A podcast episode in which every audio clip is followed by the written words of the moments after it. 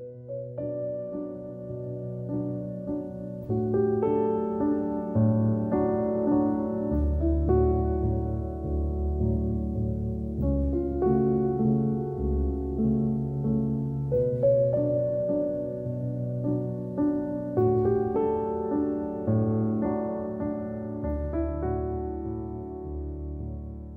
من در واژه سازی از روش ها و مایه ها و مدل هایی که دانشوران و کوشندگان فرهنگی دو سه نسل پیش از من فرا آوردند بهره گرفتم و از ایشان بسیار چیزها آموختم.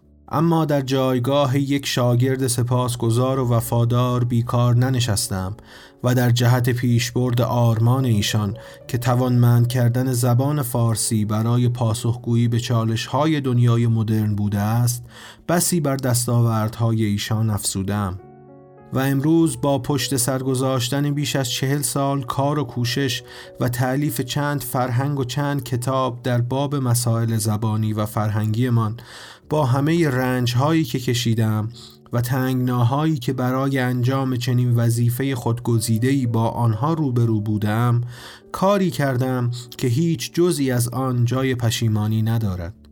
از جمله ساختن واژه گفتمان که در زبان بخش بزرگی از اهل علوم انسانی با بار یک مفهوم علمی استوار در جای خود ایستاده است. این بخشی از گفتگوی اینترنتی مجله نگاه نو بود با داریوش آشوری در شماره 96 زمستون سال 1391 در تهران.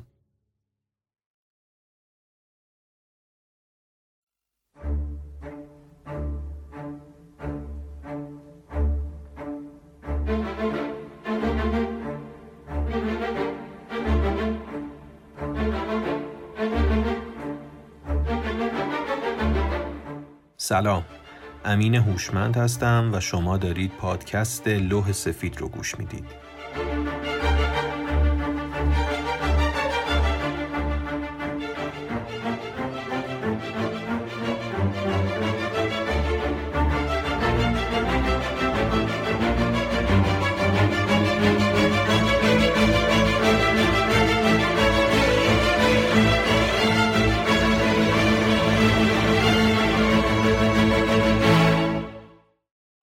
در اپیزود اول پادکست لوح سفید سعی کردم در مورد فرضیه هایی که برای شکلگیری زبان در طول تاریخ مطرح شده بپردازم. از فرضیه های علمی تا فرضیه های مذهبی و جغرافیایی. انواع الگوهای زبانی رو مرور کردم و تلاش های مختلفی رو در طول تاریخ برای مطالعه علمی زبان مطرح کردم. همینطور زیر شاخه ها و حوزه های بینارشتهی که بعد از شروع فعالیت رشته زبانشناسی به وجود اومدن رو هم مرور کردم. ولی در این قسمت قصد دارم به موضوعی بپردازم که شاید مهمترین بخش یک مجموعه زبانی هست. مبحثی که تمامی ادراکات زبانی و ذهنی از این بخش نشأت می‌گیره.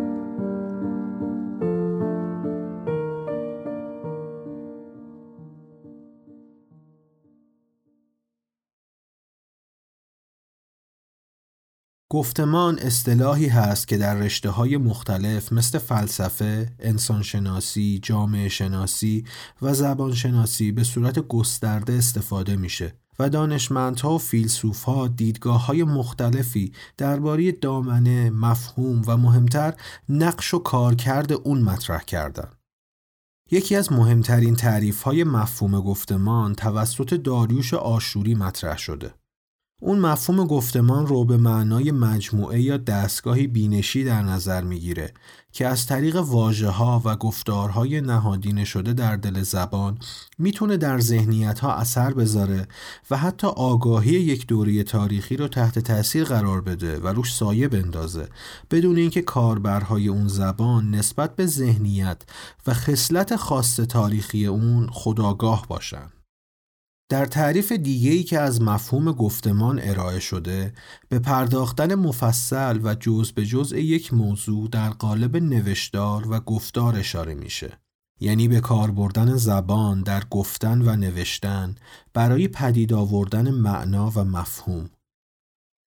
گفتمان با جنبه عملی یک زبان سر و کار داره و فائل یا روایتگر با عبور کردن از واژه ها به صورت آگاهانه یا ناآگاهانه به ساختار زبان تاثیر می‌ذاره و اون رو به کنترل خودش در میاره و به صورتی که خودش میپسنده به پیش می‌بره.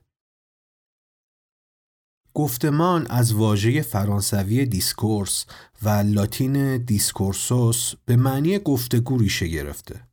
discourse یا گفتمان بعد از دهه 60 میلادی در علوم انسانی، هنر و ادبیات استفاده گسترده ای داره. تا اواخر قرن 19 هم مفهوم گفتمان بیشتر در مورد نظام ارائه بحث در مورد یک مسئله خاص استفاده می شد و محدود به نوشتار و تا حدی هم شیوه بیان بود.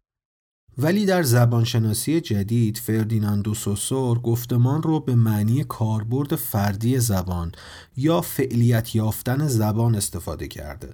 در دوران معاصر زبانشناسی آنگلوساکسون از discourse یا گفتمان به عنوان زمینه معنایی بحث یاد می‌کنه. واژه گفتمان در زبان فارسی برای اولین بار توسط داریوش آشوری به وجود اومد. اون برای اولین بار معادل فارسی discourse رو در مقاله نظریه غرب زدگی و بحران تفکر در ایران در نشریه ایران نامه منتشر کرد تا زبان فارسی بتونه یک کلمه برساخته جدید رو در مفهوم کاملا نو در اختیار داشته باشه. فایل این مقاله رو هم در کانال تلگرام پادکست قرار میدم و می‌تونید از اونجا مطالعه کنید. قبل از داریوش آشوری کلمه دیسکورس تو مفهومی بغیر از گفتمان و چیزی که قبلا گفتم ارائه می شد. چیزی مثل گفتار، سخن، درس، سخنرانی، نطق و کلمه های شبیه به این.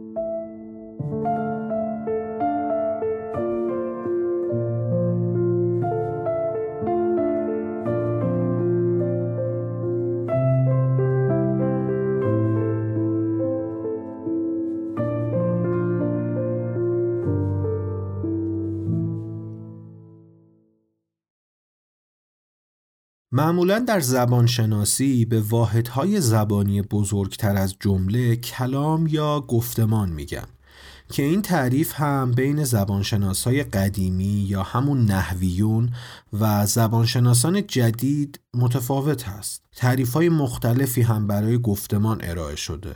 مثل اینها. به هر گفتاری میشه کلام گفت. چه با معنی چه بی معنی. به طور مثال مثلا همین کلمه پادکست که یک کلمه با معنی هست یا تسک داپ دقیقا برعکس این کلمه که یک کلمه بیمعنیه. هر گفتاری که مسند و مسندون اله داشته باشه پس کلام هم هست.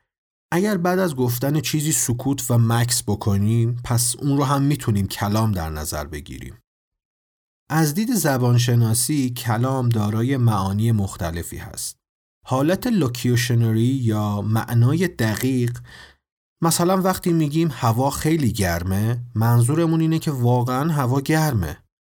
یا حالت دوم illocutionary یا معنای اجرایی اون مثلا وقتی میگیم میشه لطفا کولر رو روشن کنی منظورمون اینه که هوا گرمه ولی مستقیم بهش اشاره نمی کنیم سومین حالت perlocutionary یا متقاعد کردن در معنی. مثلا میگیم من یه کتاب از جویس دارم. می‌خوای بخونیش؟ در واقع ما داریم با این کلام سعی می‌کنیم مخاطبمون رو متقاعد کنیم که کاری رو انجام بده. حالا این کار می‌تونه خوندن کتاب یا قرض دادن یا قرض گرفتن اون کتاب باشه. خب با این تعاریف میشه اشاره کرد که گفتمان چیزی هست که یک چیز دیگر رو تولید می‌کنه. و نه چیزی رو که در خود، از خود و برای خود به وجود آورده. این چیزی که میشل فوکو بیان کرده رویکرد تأسیسی گفتمان هست. اون اعتقاد داشت که زبان حقیقت جهان رو بیان نمی‌کنه. بلکه باستاب و بازنمایی هست از تجربه شخصی افراد که الزامن نه درست است و نه غلط. اون در مطالعات انسانشناختی خودش گفته بین استفاده از زبان و قدرت نوعی همبستگی وجود داره به طوری که زبان برای افراد قدرتمند و صاحبان امتیاز خاص جنبه ابزاری داره و همین زبان یا گفتمان به حفظ پایگاه اجتماعی و سیاسی اونها کمک می‌کنه. فوکو اعتقاد داره اسناد تاریخی همشون ذهنی و تحریف شده هستند و در واقع جهانبینی و باستاب قضاوت ذهنی نویسنده از رخدادهای تاریخی رو نشون میدن. بعد از فوکو فرد دیگه‌ای که به مسئله گفتمان اهمیت داد و اون رو تحلیل کرد میخائیل باختین بود. اون مفاهیم مهمی در زبانشناسی مطرح کرد که به نظرم مرورشون می‌تونه به درک بهتر مفهوم گفتمان کمک کنه. در کتاب به سوی فلسفه کنش باختین طرحی ساختاری از روان انسانی ارائه میده که از سه معلفه تشکیل شده. من برای خودم من برای دیگری و دیگری برای من. من برای خودم منبع غیرقابل اعتماد برای هویت شخصی یا تشخص هست. باختین استدلال می‌کنه که من برای دیگری هست که از طریق اون موجودات انسانی فهمی از هویت شخصی رو پرورش میدن. چون که من برای دیگری مثل اختلاط بدون مرز از روشی که دیگران من رو قضاوت می‌کنن عمل می‌کنه. در مقابل دیگری برای من بیان کننده روشی هست که توسط اون دیگران دریافتای من رو از خودشون در هویت شخصیشون جا میدن. هویت اونطوری که باختین اینجا توضیح میده صرفا به فرد تعلق نداره و متعلق به همه و بین اونها هم مشترکه. باختین همچنین معتقد بود که زبان بیطرف نیست. در سال 1934 مقاله‌ای به اسم گفتمان در رمان منتشر می‌کنه و در اون به ناهمگونی زبانی که شامل چشمانداز، ارزیابی و موقعیتیابی ایدئولوژیک می‌شد می‌پردازه. به اعتقاد باختین هر واژه به گونه ناگشودنی محصور در زمینه‌ای هست که در اون زیست می‌کنه. حالا اگه بعد از باختین دوباره به میشل فوکو برگردیم و گفتمان مطرح شده از دید اون رو باز تعریف کنیم به پروسه مشخصی خواهیم رسید. فوکو تحلیل گفتمان رو در تمرکز بر قدرت و ارتباطات ناشی از قدرت تعریف می کرد. در پروسه تحلیل گفتمان فوکو اول به چگونگی خلق گفتمان توجه می کنیم. مرحله دوم به چه چیزی گفتن و چه چیزی نگفتن می رسیم. در مرحله سوم به فضای ایجاد گفتمان دقت می‌کنیم و دست آخر همزمانی تولید گفتمان و مطالب پیرامونی رو مورد بحث قرار میدیم. به صورت کلی چه از دید باختین و چه از عینک فوکو تحلیل گفتمانی به نحوه باز تولید قدرت اجتماعی و سیاسی به وسیله متن و گفتگو می‌پردازه و همونطور هم که قبلا اشاره کردم همین باعث به قدرت رسیدن طبقه خاصی میشه که متمایز از سایر مردم هستند.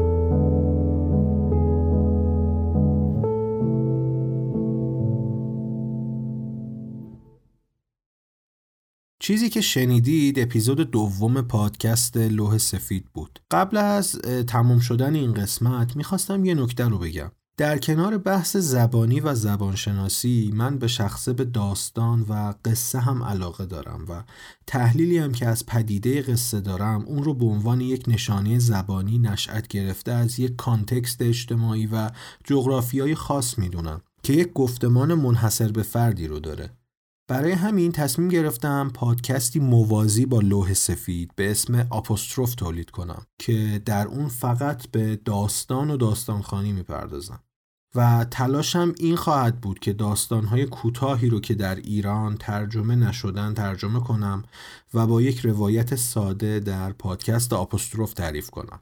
احساس می‌کنم در همامیختگی زبان و قصه می‌تونه به تهنشین شدن و درک درست ما از مفهوم زبان کمک کنه.